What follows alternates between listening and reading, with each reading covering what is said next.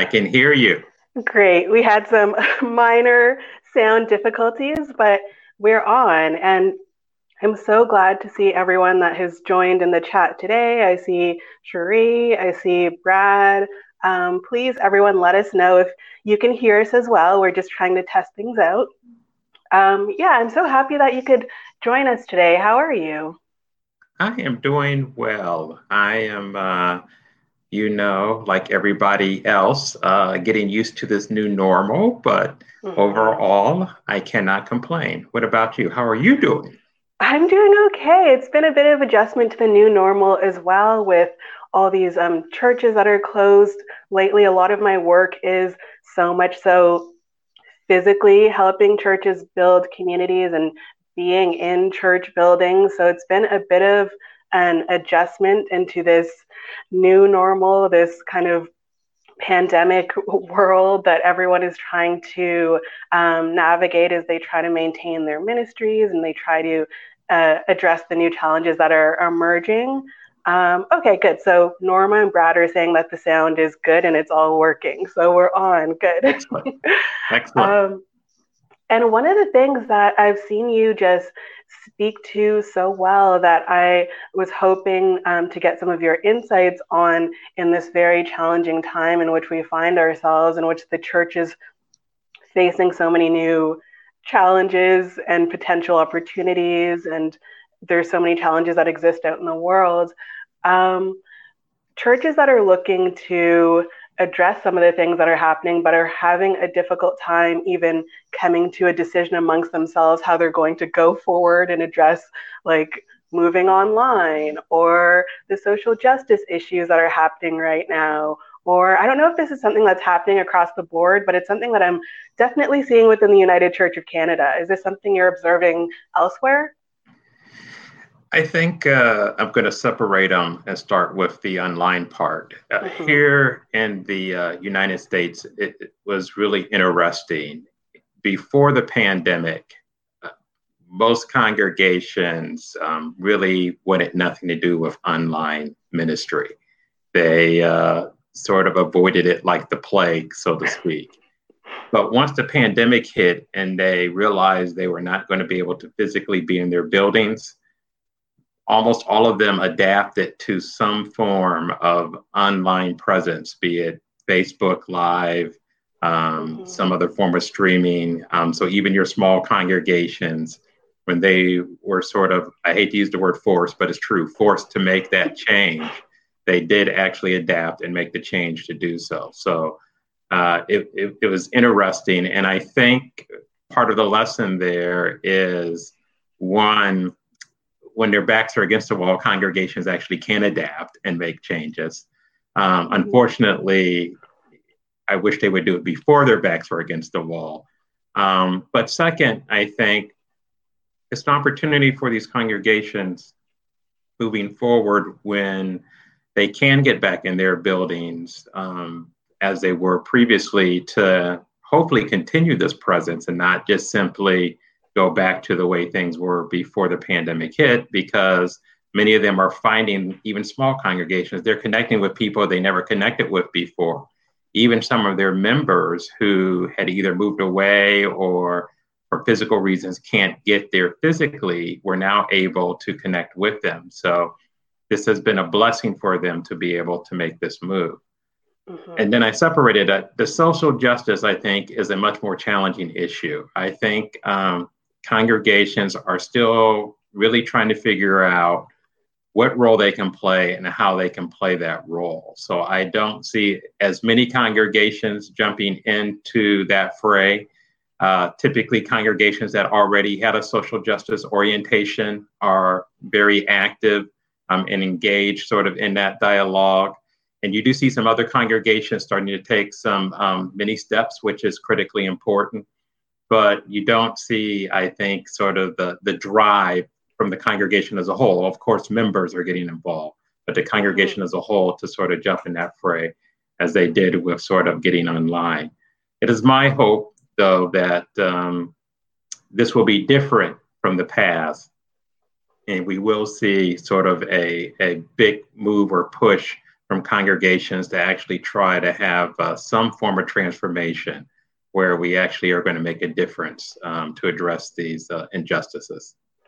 I hope so too. And one of the interesting things that has happened um, kind of this time around with the United Church of Canada in particular, um, it has taken the position of making a very public declaration as an anti racist church. And that's something that it's put forward very publicly and very explicitly. But then at the same time, a lot of, I, I, find that there's a ton of momentum at the level of individual congregations that are doing the work, sort of like you described. There are individual congregations that are that already have that social justice um, leaning, and regardless of what the sort of national church does or doesn't do, that is the way that those congregations have operated for years and years, and they will continue to do that with or without the national level declaration of being anti-racist or not. Um, other congregations are waiting very much so to hear that from the church and to hear that okay, we're anti-racist. This gives us their permission to explore that further and to move ahead. So it seems like there is a bit of this separation between what happens on the ground level with congregations and all of the very also very necessary policy work and mandates that are being developed at the level of the national church and the initiatives that are being developed at the national church but either way it seems like sometimes regardless of the commitment, sometimes churches can move a little bit out of pace with society. So, where local activists are very quick and able to operate very quickly and very responsively, I've found that sometimes there could be a little bit of a lag in terms of the way that churches are able to act. Is there anything that comes to mind when I describe that lag that you think that might be a symptom of or might be indicative of? Absolutely. I think um, a couple things come to mind, and I'm, I'm going to I'm going to answer the question. I'm going to back up a bit and talk about the Black Lives uh, Matter movement just for a second. When the Black Lives Matter movement sort of started, uh, started by three African American women, the uh, the movement was uh, very interesting because it was individuals who were outside of the church and here in the United States, that was significant because the civil rights movement and most of the other movements um, related to racial justice for African Americans had come out of the church. And the church was at the center and the forefront of what was taking place. Um, this was the first time you sort of saw a movement that started outside of the church. And when it started, you can actually see conflict between those who were in the church and those who were outside of the church. The difference this time is you have individuals who are in the church actually working um, with Black Lives Matter uh, to make a difference for transformation.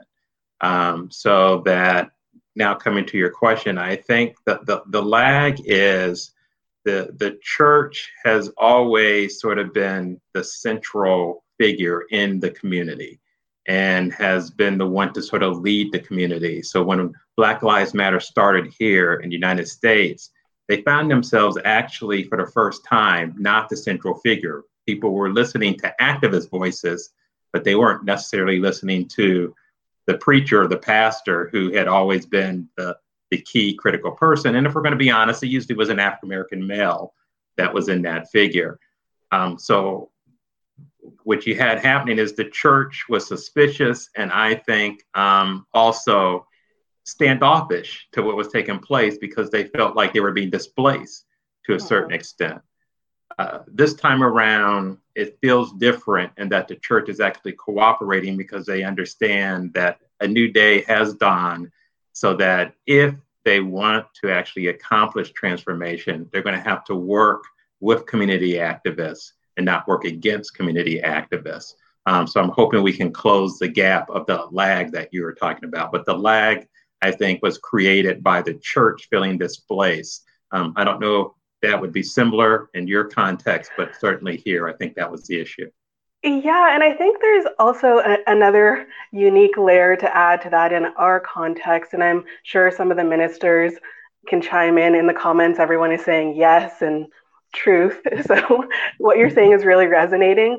But I think one of the extra layers that I'd like to add on from our context is it is so necessary for the United Church, especially to take this approach that you mentioned, letting the community sometimes lead and working in partnership with the community, yeah. because the United Church is a predominantly white church, although it is very well known for how progressive it is, it is very well known for how open and welcoming and um, social justice oriented it is. Despite all these things, it has come to be a very predominantly white church. And even the most committed social justice activists within the church who wants to see um, racial justice and who wants to see the church take these bold steps towards racial justice, they can't necessarily lead in the same way that a black church would because they are overwhelmingly white people. So there's this tension where there are allies who I mean, there are some churches and congregations that just don't get it, want nothing to do with it, don't want to speak about it. And I'm not going there quite yet. But the churches who do want to find ways to affect change, but it, they are, again, overwhelmingly white congregations. How does, how have you seen that, that work? I mean, I, I know the racial tensions are a little bit different in the American context. In the Canadian context, they're a little bit covert and we like to be a little bit more polite about it, but they are certainly there. So, for an overwhelmingly white church who wants to take this approach to affecting change and partnering, what do you think that might look like? What do you think they might have to consider?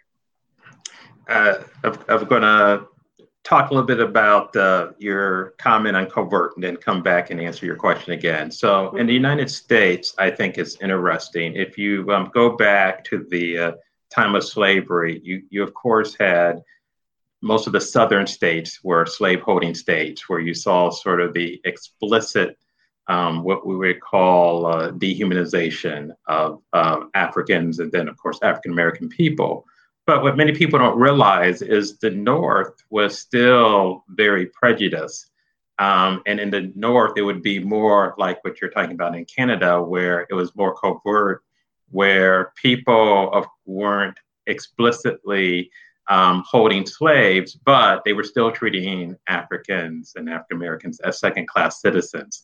Um, so you still have those strands running through that today, where you will have in the, the North more polite racism in some instances. So you may not have someone flying a Confederate flag and um, talking about it from that perspective, but still, you still have racism, systemic racism, still the same.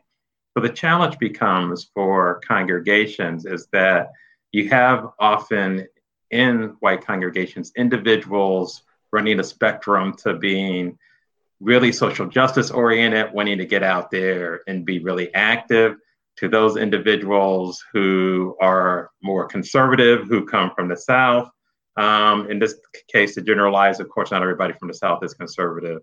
Um, to those who from the North still um, really aren't um, wanting to engage actively in social justice and are sort of polite, but still hold some racist views.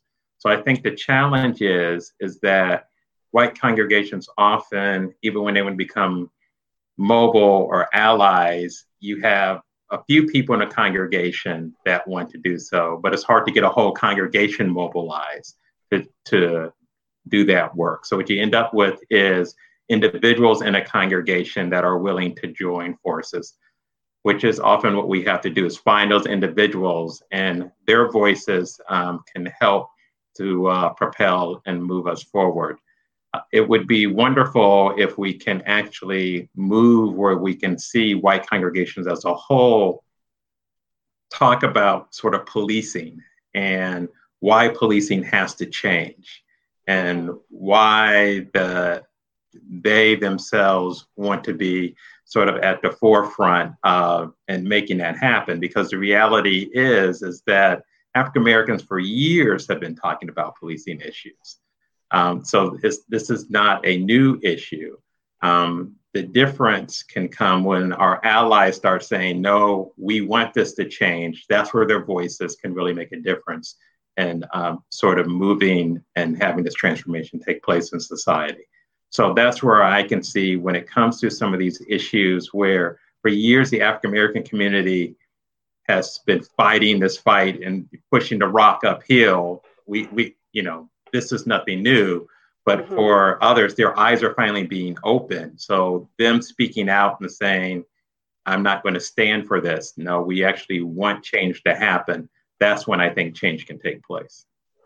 Yeah, and it, it sounds like everyone has to approach what is happening from their own unique position. So even if you're the most well intentioned ally, you have to be very conscious of the role that you take within the movement, the necessary role that people with lived experience of what's happening, the necessary role with people of people who have scholarly knowledge of the long history of what's happened and the trends and what might happen next can take and you as or someone as a newer ally and a newer um, person to this movement who is happy to get involved needs to really think and sit with it and perhaps their position isn't at the front perhaps the position isn't the loudest voice or the leader or the person directing what is happening but it's it's to listen it's to learn it's to support. So even sort of the, the newest person to the movement, a white person, a white leader in the church, there is still somewhere that they can affect change and participate, but it doesn't look the same as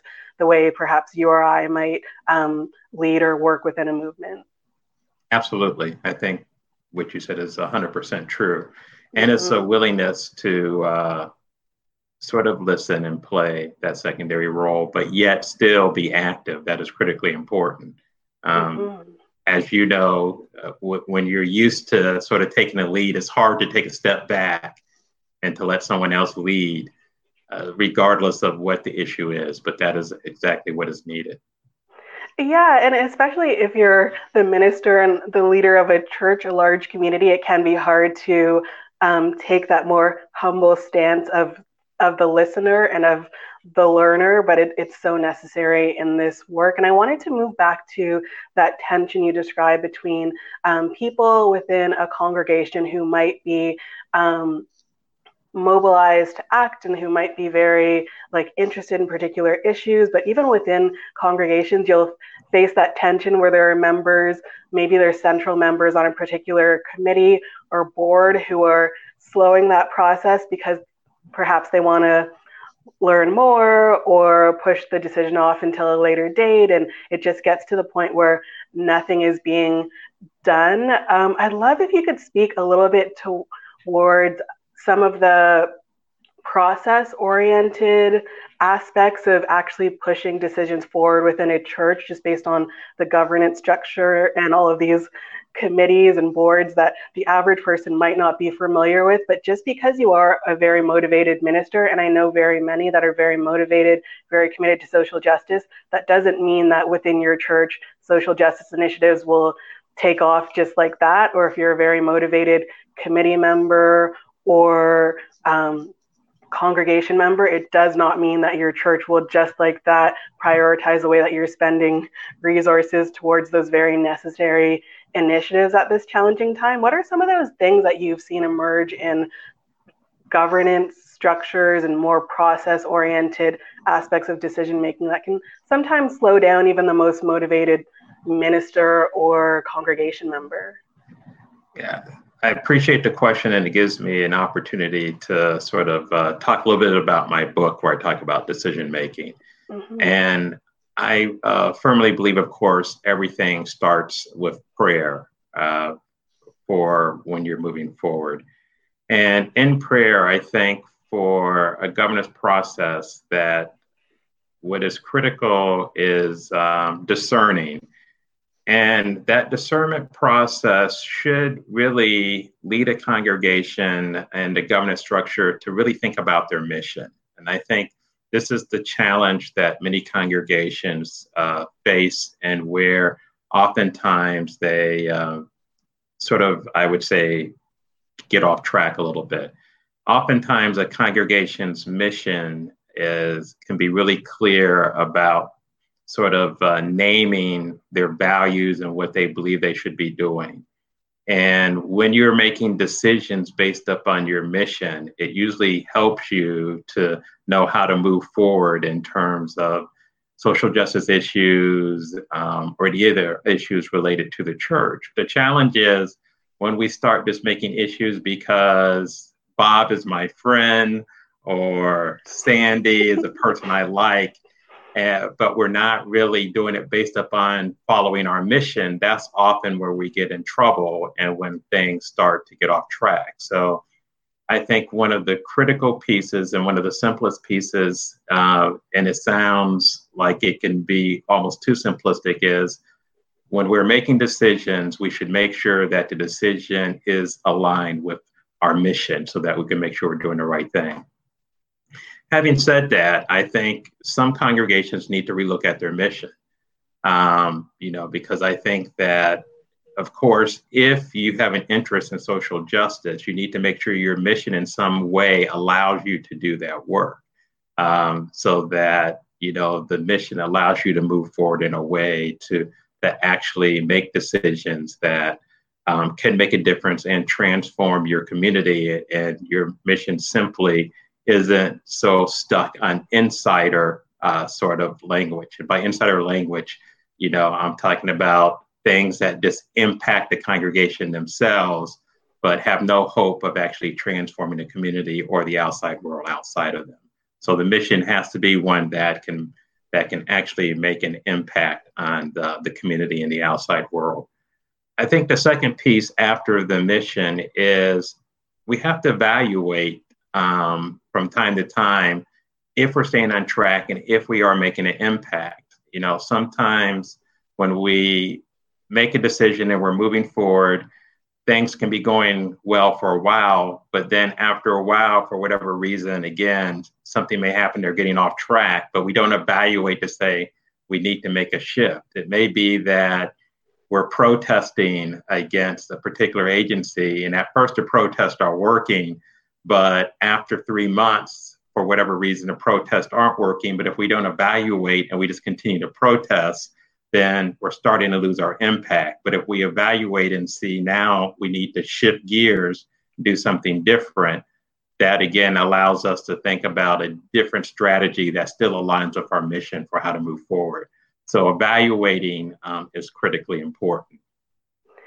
Then the yeah, third I, thing I would oh go ahead I'm sorry. Go ahead. No, I was going to say I think no, that's so it's so important because it just start made me think. Um, so for example, some of the churches that I work with will say things like our goal or a mission is to have a more diverse congregation or to have a multicultural yeah. church. But what I'm hearing from you when I think about um, evaluating and perhaps measuring measuring the effectiveness of what's happening. A goal can be something that's more measurable and something that could be more subject to evaluation and putting like benchmarks in place could be we want to diversify our board. We want to make sure that on this particular committee we have whatever is measurable. We have two members from the community who aren't necessarily a part of the church but have an investment in the church on this board by Christmas. Like that is something that is more aligned with what you're describing, more, okay, we can assess is this working or is this not? Whereas when you have these big, lofty goals of just being diverse or multicultural or affecting change or racial justice, they're so big and abstract that sometimes they actually can mean nothing at all. So that was just something that popped into my mind as you described having the ability to actually assess these things and having them very clearly stated in your mandate or your mission. My mission is to not just be diverse, but to like diversify our boards to make sure that we're investing X amount of our resources in these sorts of initiatives. So those are the more clear, measurable, I think, sorts of goals that you're um, referring to. Absolutely, because with the and those steps, when you take them, obviously lead to bigger steps that you can take because once mm-hmm. you add two people from the community who diversify the board, now it puts you in contact with others where you can actually possibly move towards, I would use the language of beloved community that you'd hope to build. Um, the challenge is when we say we just want to be diverse, often what happens is we talk about it and we say all the right things, but we never actually take mm-hmm. any steps mm-hmm. to actually make that happen. So, so you're absolutely right. When you can actually put it into those sort of small steps that we're going to name two people by Christmas. And then that's easy to evaluate. You know if you've done it, you know if you haven't done it, and you can adjust your decision at that point in time. Mm-hmm. And yeah. you mentioned the third step. Yeah, and then the, the I was going to mention um, the other thing I think that is critically important is then forming good habits um, as a congregation and making that a part of your DNA. And that happens when you're aligning with your mission, when you're doing the evaluation, and you, everybody knows this is the practice. And when you start forming those habits, over time, your decision making actually is going to get better, and the congregation as a whole is going to benefit from that. Uh, one of the challenges I think we have in many of our congregations today, and why so many of our committees and our boards are dysfunctional, is we form bad habits and we continue to live those bad habits out. Uh, and it takes a while to sort of turn that around. So we really have to basically now move towards forming good habits and make that the process that drives us forward instead of the bad habits um, pushing us forward. Uh, I talk about sort of in the book that when congregations get to a point where they just constantly are forming these bad habits and making bad decisions, they basically become what I call a swamp congregation, mm-hmm. where they become inwardly focused. Basically, the goal is just for somebody to come and preach to them and they have their own sort of Sunday worship. They really don't care about the community or anything else happening. And they really are going to be happy for the church to close when they die off because they have no interest in anything else happening. We have far too many of those congregations in the United States. I hope you don't have as many there in your contacts in yeah, Canada. We have lots, unfortunately. But but but but it's a real challenge. Um, and when congregations reach that point, it becomes really difficult to uh, create a new mentality within those congregations to get them to, to shift gears.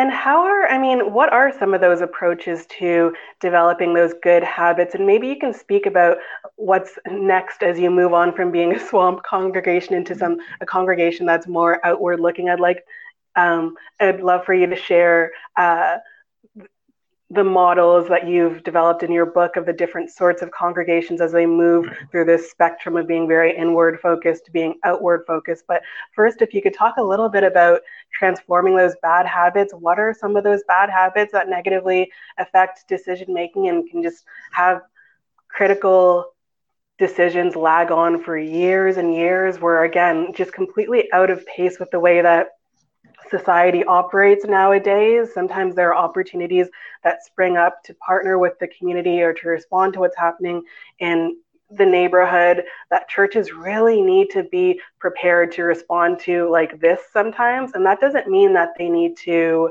um, make it in a way, make the decision in a way that is not thoughtful. It just means that they should have been doing the work way prior to when this challenge emerged so they can make the decision quickly. So it still has to be a thoughtful decision. It's not like just jumping at the latest challenge. It's just making sure that you're prepared along the way and making the right sorts of decisions. But what are some of those bad habits that can negatively impact their ability to partner or negatively impact their ability to make informed decisions about how to move forward based on what's happening around them outside of the church doors in the world.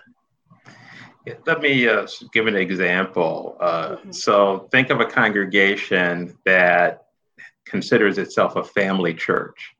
Mm-hmm. So, all the decisions they make are about attracting families, and you know, they want a children's choir and they want to do all of these things related to family activities. And it made sense for that congregation 30 years ago uh, when the community had young families and the community was coming to the church and the church was in that direction. But if we move forward to now, when all those individuals have grown up and they still are making decisions based upon being a family church, but now there are no families in the community, you have the exact problem you're talking about. You're out of step with where the community is and you continue to make decisions and to um, to use a sort of business term to market yourself as a family church even though realistically speaking, that makes no sense when right now you should be thinking about ministries for people in their middle age or who are, are older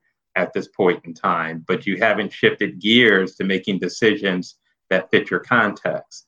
So, so the key um, here is we have to make sure that our decisions make sense, not just for who we want to be, but the context in which we're doing ministry. Um, too often, we're making decisions about who we want to be. You know, I would love to be a millionaire so I can help all kind of people throughout the world. That hasn't happened.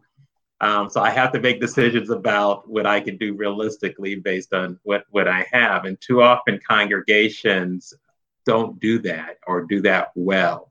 Um, so that's critically important. Mm-hmm. The second piece I would say um, that goes along with that is congregations also have to make sure that they are aware of what is going on in their community. So the fact that you continue to market yourself as a family church, but there are no families real in the community means that you are doing nothing to get to know your neighbors or what is taking place. Um, so that you, you have to have some idea of what is taking place in your community because that's going to impact your decision making. Um, you know, I've seen too many congregations in this context to sort of continue this sort of narrative that they sit in a boardroom and they make a decision, say, what we need is a daycare because if we have a daycare, we can attract all kind of families. Well, there are no families in your community, so you can open a daycare, but nobody's going to come. And that's exactly what happens. And then they get frustrated. But if you actually had taken the time, you would have known that was not a good decision to make. So, mm-hmm. so to make good decisions, we always have to be sort of contextually aware and be in communication with what is taking place in our neighborhood so that our decisions aren't made in a void, but they're actually made with the knowledge of what is actually needed and will this make sense um, in connecting with other individuals. Uh, I'll, I'll, just I'll pause there and let you comment, and I'll, I'll go on for how we can move along that spectrum of congregations. And I think it's so important for congregations to take very seriously how they're going to go about developing that contextual knowledge because sometimes there is a hope that people will come into the church and that's how you get to know them and you get to know what the challenges are and what's happening in the neighborhood. But perhaps also sometimes going back to those original, um, an example of goals and having the diversified board, perhaps sometimes the goal can be diversifying the involvement of the church and having congregation members join the board of other organizations and going out into the community. And that's how you can learn about organizations. So instead of waiting for people to come to you and come into the church, it's to actually go out into the community and be involved in a very meaningful way and what's happening because to learn to have that contextual knowledge to meaningfully engage and develop those relationships it's not just reading over the neighborhood demographics. It's not just visiting once a month and volunteering, like to truly develop relationships with people. It, I mean, just think about family and friends. It, it takes years sometimes, and it takes a very serious and intentional approach to relating to someone. So I think that's so important. And one of the things that I wanted to mention and just thinking about when you described that um, gap between what is actually happening out in the world and what the church believes um, the world needs or the neighborhood needs or is needed based on their own uh, what's happening within the church or their own ideas sometimes that happens within the united church along generational lines a lot of congregations skew a little bit older. A lot of boards skew a little bit older. So oftentimes, the surrounding communities and what they need are the needs of a slightly younger generation. So that also adds an interesting tension sometimes between the church and between what's happening in the broader neighborhood. Sometimes people envision this the church just to be, uh, well, in the context of a lot of United churches that I work with, they envision the church to be just this out of touch and sometimes a little bit stagnant in um, the issues that it's prioritizing, uh, whereas the world is moving so quickly and they associate the neighborhood and the outside world to be a little bit more youth focused and quick moving. And um, th- like that is an interesting tension that I can sometimes have difficulties with contending with as it comes to helping churches connect with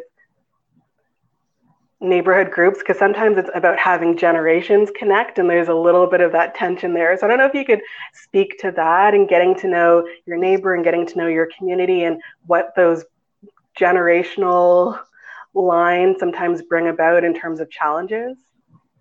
Yeah absolutely. Uh, i do want to say it's uh, i call sort of this um, churches wanting people to come. I don't know if you ever saw the movie field of dreams um, but in the movie Field of Dreams, there's a line where he says, "Build it, and they will, and they will come." So mm-hmm. congregations have this sort of thinking that we built it, so now the people will come to us. Um, mm-hmm. Unfortunately, that is not true. Um, the people do not have to come to you, and in most cases, are not. We are going to have to go to the people if we want to have an impact. So uh, is that for for those who are familiar with that movie, we can't live in that sort of field of dreams world. Generationally speaking, um, I here in the United States, I um, in some of the work I've done, I talked uh, a little bit about uh, different African American generational categories, and uh, the church. When people talk about sort of the Black church in the United States, they're really referring to it as the civil rights generation. And what I mean by that is um, you think of a figure like uh, Martin Luther King Jr. Uh, and some of these other individuals who sort of were key figures in the civil rights movement, John Lewis, who unfortunately just passed. Um, these individuals uh, were sort of when people think of a church, the picture of what people think of when they see see the church. Um, and that generation had a critical impact in this country on forming and shaping what the church looks like. After that generation, I talk about the Black consciousness generation. Uh, they're very similar to the civil rights generation, but one of the differences is that uh, if you go back, none of the Sunday school material or any of those things were ethnically appropriate for African Americans, and they're the ones who started the Black is Beautiful movement and start mm-hmm. creating their own Sunday school and Bible study material so that we can sort of uh, see ourselves um, in these stories um, as we do this work. So they're responsible for that. And then after uh, sort of the Black consciousness, um, you have what I call the integrationists. And integrationists in this country were those individuals who sort of uh, benefited from what the civil rights generation did. So they were the ones who were bused um, to different schools. They're the ones who integrated neighborhoods, integrated um, universities, uh, and things of that nature. So, so they're sort of the, the bridge community from sort of uh, what took place prior to them moving towards uh, sort of the last category I talk about when I did this work, which it's the hip hop generation. And the hip hop generation sort of um, is the furthest away from the civil rights. And the civil rights generation is often very frustrated with them because, in their mind, they did all this work for this generation who does not seem to appreciate what was done, um, which is not true you know, there's a lot that, that goes in there. But but the challenge is for the hip hop generation, the way the civil rights generation thinks about and comes at church doesn't work for them. So it's not that they're opposed to God or religion, but they are opposed to the way that the civil rights generation basically is approaching church for the most part. So that you get that generational tension. They don't want to sit in a meeting in the church all day. They're thinking, why do I need to do that? Uh, you know, we could accomplish so much more if we actually went out and did something.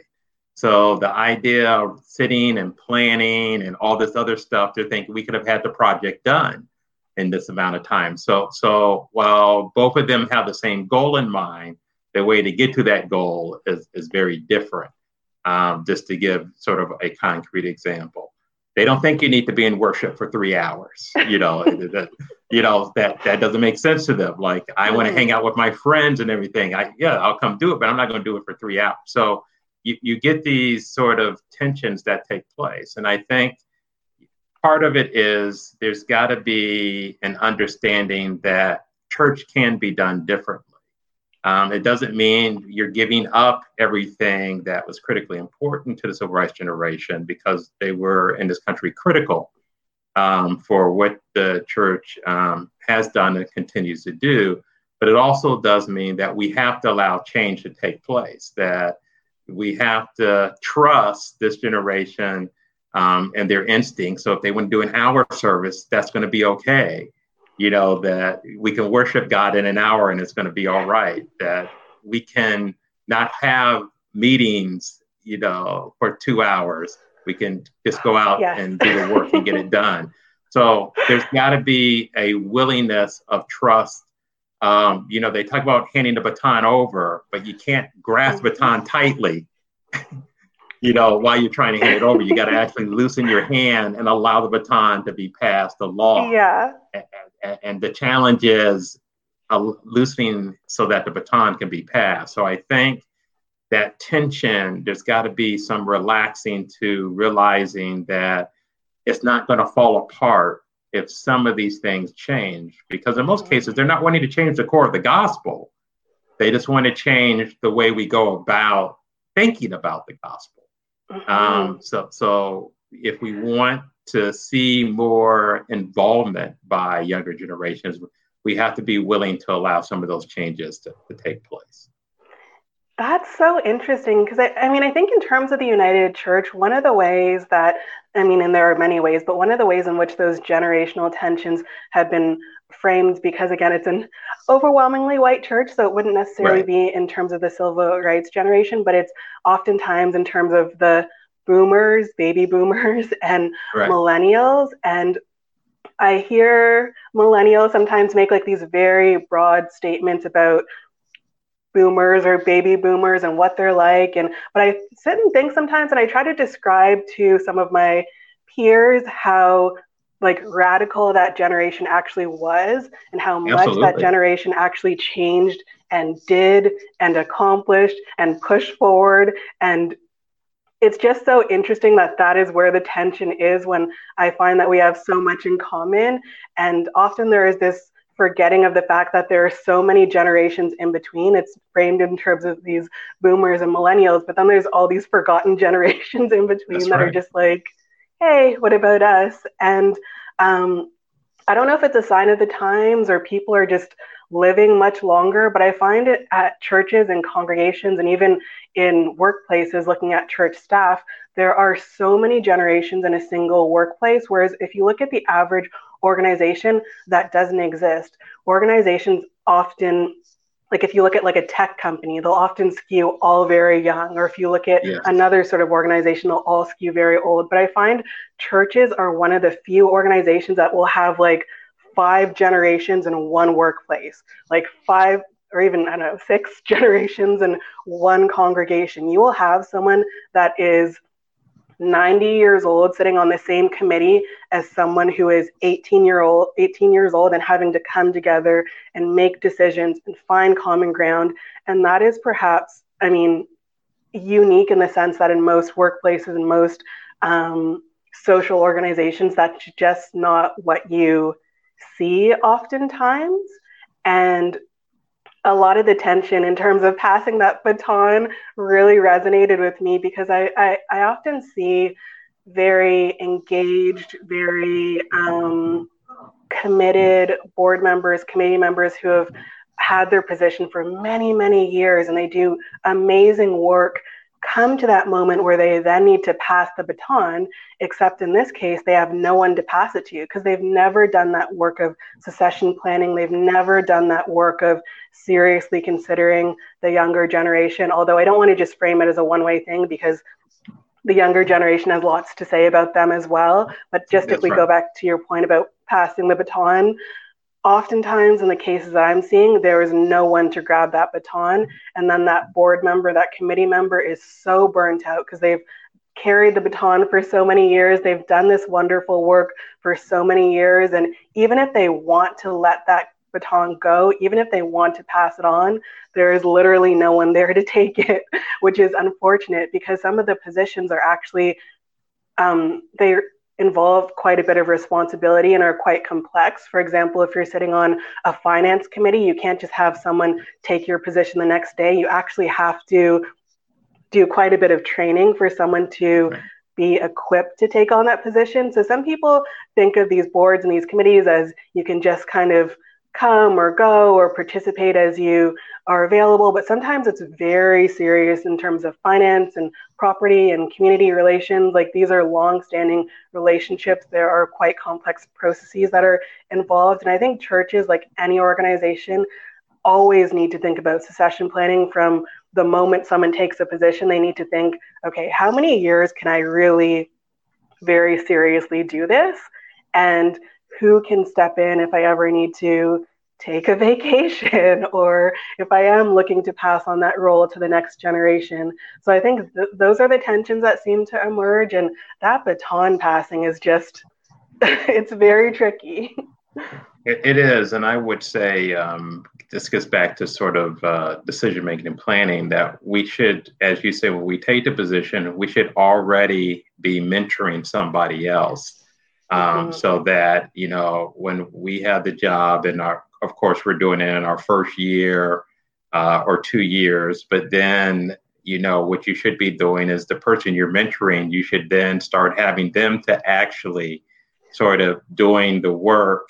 And then, sort of your last year, you sort of step back and support them in the work. And then you step out, and then they start doing it, mentoring the next person so that um, it really should be more of uh, going back to the olden days where you know you sort of uh, had people who work for the blacksmith or something. They were always mentoring their next person yeah. who, who came along. But but in the church, we need to do the same thing. That the, the goal should be thinking in terms of I'm going to serve in this position three or four years um, at most, but even as I start, I'm already mentoring the person who's going to take over for me who then, of course, will then start doing that same process uh, with someone else. Because uh, the challenge is the longer I stay in a position, the harder it's going to be to find somebody else to come mm-hmm. in behind me in that position. Um, because, you know, it, it's, it's going to be difficult because people are going to say, well, they've been there for 20, 25 years. There's no way I can follow that person. So, so mm-hmm. if we upfront sort of think about, you know, three or four years. And my goal is going to be already setting up the next person. Uh, we would be doing ourselves a big favor in congregations. Yeah, and I'm a I'm a huge fan of shorter terms when it comes to like serving on committees and boards. It's a little bit controversial, but that is just my stance. Even if you're someone who can serve for 25 years, perhaps right. you need to serve for 5 years, take a 3-year break, let someone else take on yes. that role, be trained in it, and then come back a few years later and just off and on allow someone else to be trained, allow someone else to take on the reins. And I think doing that is also an opportunity to deepen relationships between congregation members and also with the community because you're showing I, I trust this younger board member, I trust this congregation member, or I, I trust someone else to have the opportunity to know the church and to work in the church in this way. Whereas when you don't hand off the baton, even for a few years, those younger members coming in might feel like you don't trust them. So you want butts in the pews, but you don't want them to touch anything. You don't want them to do anything. You don't want them to mess anything up. And I think that's such an important sign of trust when you're asking someone to join you in community. Like, what sorts of various serious what sorts of very serious decision making powers are you giving them what kinds of resources are you providing them with so they're not just sitting there to sit there in a very tokenized way like what can they actually do and how can they truly feel a part of that community? So i think I, I think when that happens, um, some of the older generation will often find some of those things that you described, like perhaps the younger generation will run meetings slightly different and it won't be a two, three right. hour meeting. It will be a Slack meeting with a few emails. It'll be on Zoom and maybe like a quick 20 minute in person to check in. It will just be different and it's not necessarily wrong. Some of those things are generational, some of those things are cultural, but it's not about the mission of the church that's being changed. It's the expression of that mission that's sort of being changed. If we go back to that mission and those goals, it's just about the way that it's being expressed that's being changed. And I think that's okay. And that's something that if you want more, if you want new and diverse people within the church, that's you just have to give up power sometimes. so yeah, that's absolutely correct. And I love the way you expressed it, um, thinking about it as an expression of the mission not changing mm-hmm. the mission because I think the challenge is too often people perceive it as changing um, the mission or changing what they built. And the reality is, in many cases, people are trying to honor it. It's just exactly. that the way they want to go about doing it is a different expression than the way you would do it. And it doesn't mean that their expression is wrong, their expression is different, but they're still trying to honor the thing that you've built. That is exactly it. And I like the way that you phrase that, that sometimes people are just trying to honor what you've built and not to change it or disrupt it. And when you honor that in a way that is sustainable and culturally relevant in the current times, it's just, it's going to look different, unfortunately. And I also want to speak for a moment um, about the other side of that dynamic as a young person, and I will just speak from my own experience. I know uh-huh. not everyone has the same experience, but oftentimes uh, the younger generation can feel like we know it all. And I have had my moments where I don't necessarily, um, like early on, I might not necessarily have the whole picture or the whole history of why a particular decision is made and you can make snap judgments oh that's silly. Why don't they do it this way? Why is that happening?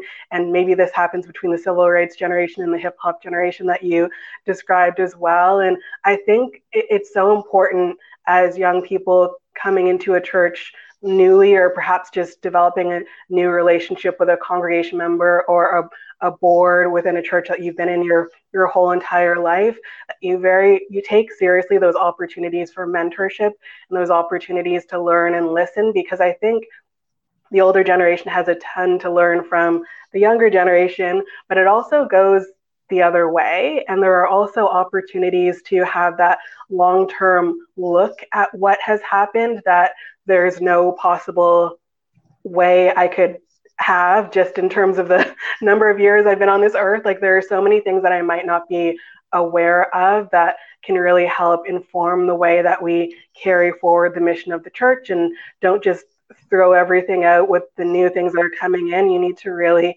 take seriously those opportunities to learn and listen and to benefit from the skill sets of someone who is who has just been raised in a different context. So younger people have like they're digital natives and I have all sorts of tech skills and social media skills and things that I can bring into the church. But at the same time, someone who is raised in a generation that isn't like a digital native has all sorts of community building, relationship building skills.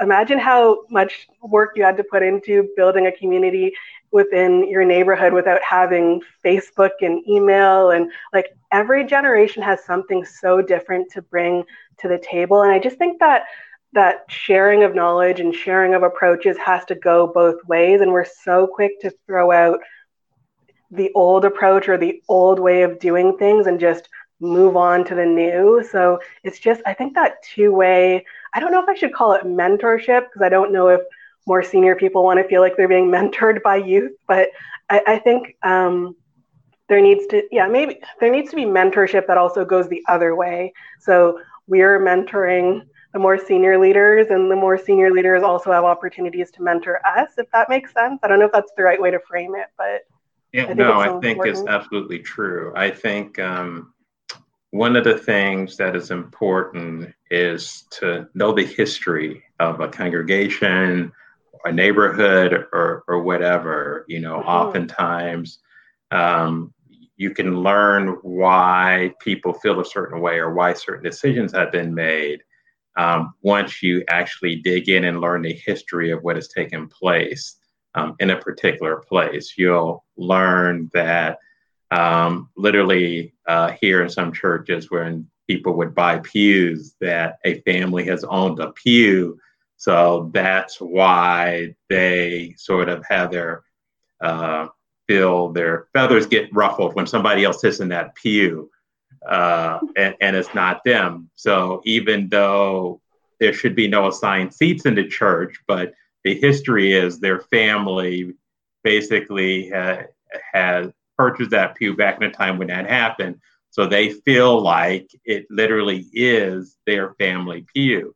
So mm-hmm. it at least allows you to understand why they're reacting the way they do and to work with them differently. And the same thing is true, um, you know, as you dig into communities of learning the names of streets and who they were named after and the important history behind that. So, so it absolutely is a two-way street where young people, when they learn the history, they will sometimes learn that there's a reason people get set in their ways because, I mean, these things have important markers in their life, um, and what they don't want to see disappear are those markers. So, it, mm-hmm. if you can understand that history, it helps you to sort of um, have a different dialogue than you may have if you're just simply dismissing what is taking place. Yeah, and it is hard. And that's why I point to myself as an example because even I have had my moments where I need to stop and listen and understand and go through that process of thinking about the long history of, of what has occurred in this particular church that exists as an opportunity for them to deepen relationships or sometimes exists as a, a, a barrier to deepening relationships with the broader community. And it's, it's just, it's so important. Every church has a history that should be honored and should be drawn upon in a way that is productive, hopefully, in these efforts to respond to what's happening locally and to deepen relationships. And I wanted to close out with going back to um, your model and you, so you talked about the swamp congregation that's very yes. inward looking so take us through what, what should that congregation be hoping to become and what is sort of the ideal archetype for a church that is very responsive and engaged and is able to make decisions in a way that's informed and thoughtful and connected to community. So, what is that swamp congregation aiming to become? Yeah, so uh, I sort of briefly described a swamp. So the the next step, because when I thought about this, I think too often we try to move a church from zero to ten, and I wanted to make sure that that's not what I am suggesting. Some congregations, the next step would be a reservoir. So if you move from a swamp to a reservoir, in my mind, that is a huge move, and that that by itself might be where a congregation ends up. And as a reservoir congregation, you actually have started looking outward and making those community connections. Um, it's a congregation that um, perceives the importance of uh, making sure that they're not simply inward focused, but that they actually are making contact with the community. The challenge with many reservoir congregations is their mentality, though, still is I want to do something for the community instead of doing something with the community. Uh, and by that, I mean, if you take, for example, um, feeding uh, the hungry. So, what they would perceive is they're doing something for people who don't have food, but they don't really see them part of their community. So mm-hmm. they're welcoming them to come by and get something, but they're not welcoming them to be a part of the space and to be a part of the decision making process. They simply see them as people who come get food.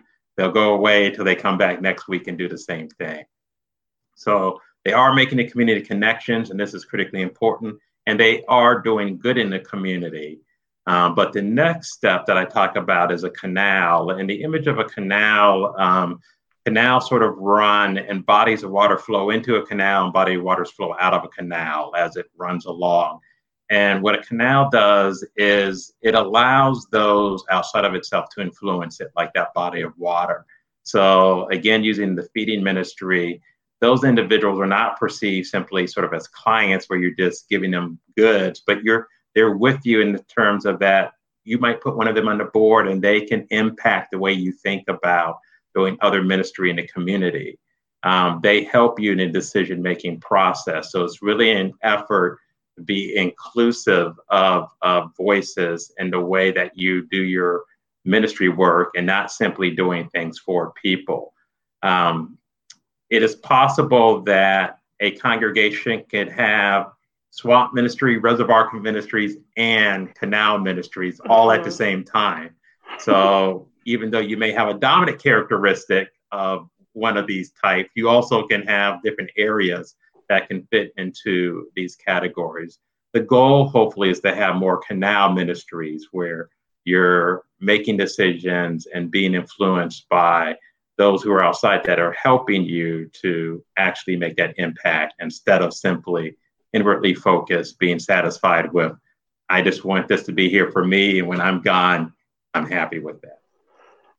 Yeah, and I think it's just we're at such an interesting moment that seems to be pushing that forward a little bit now that we are forced outside of buildings That's and we're looking out into what is happening in the world and looking out into the fact that in these moments of crisis, um, some of the most essential people we're observing now in society, like grocery store workers, delivery folk, all sorts of people that perhaps within the church, in terms of the more senior leadership or the people who are often in position to make decisions, don't reflect. And we're starting to realize like the essential people who are out in the world, the essential people who are there to step in in moments of crisis that are just so important in our community that we want to be a part of our community don't look like what they used to look like in society. And the church has an opportunity to step in now that we're outside of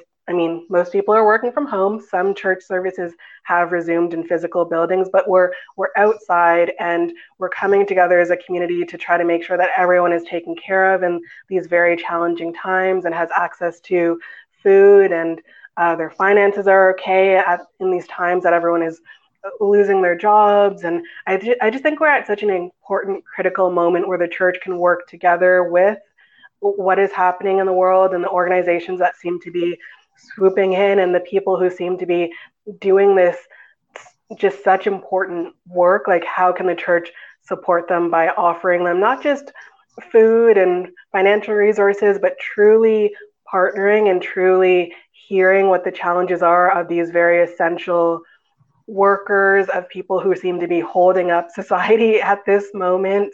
I think the church has just such an important role. And similarly, with social justice and some of the challenges that are happening right now, even if you are primarily white congregation, it sounds like you've identified a role that the church can still take on, even if it is a more listening and um, supporting role. There is also strength in that role. So I hope, at least my hope for the United Church is that this moment is taken very seriously and that all congregations are doing what they can from a canal perspective to just be relevant in their advocacy and their activism instead of, instead of inward looking and perhaps directing decision making and resources in the in the wrong ways based on what is happening right now. So I, I guess that's just a, a hope that I have for the church as you identify and speak to what that canal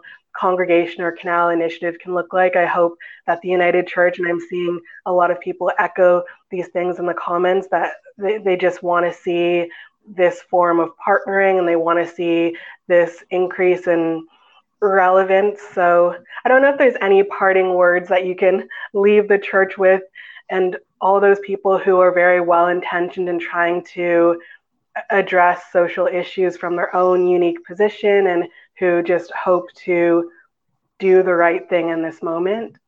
Yeah, I just want to echo what you um, just described and say that during this time, as we're making the connections with these individuals, my hope and prayer is, and what makes the Canal congregation is that we actually allow them to influence the way that we will move forward in the future. That we don't see this as sort of just something we're doing during the pandemic, mm-hmm. but that we see this as what we're called to do as the church, and that we will continue to want to listen to their voices and have those voices influence what we do as we move forward. That that to me is what a canal congregation does. And when a congregation is at its best and has nothing to do with size, you don't have to be large to make that happen. Um, it's a matter of taking the time to make those connections with other individuals and being willing to listen to them as you move forward. And if we do that as congregations, we are going to uh, transform our communities and eventually transform the world so that I believe everything you described is possible. Great. Well, I wanted to thank you so much again for joining us today. And your book, I mean, I don't want to be too salesy, but it's a good one. So I appreciate that. And I appreciate the invitation. I've enjoyed this immensely. Thank you. And I hope people will check out the book and I hope people will um, look to engage further, whether it's in the comments. Um, I can try to hop into the comments and see if there are things that can be addressed further. I'm seeing a lot of things sort of come up and a lot of people thanking us for these conversations. And it's just, I hope people continue to engage. So I'll hop into the comments and check that out. But thank you again. And thank you for all of your amazing work in this area and your books. And it's just, even in my own work, it has been something that has really shaped my approach. And I'm just, I'm so thankful and appreciative of the work that you do. So thank you again. well, thank you. And I look forward to your book. What did you do? I hope so. Fingers crossed one day. yeah. Great. All right. Thank, Thank you. Bye. All right. Goodbye.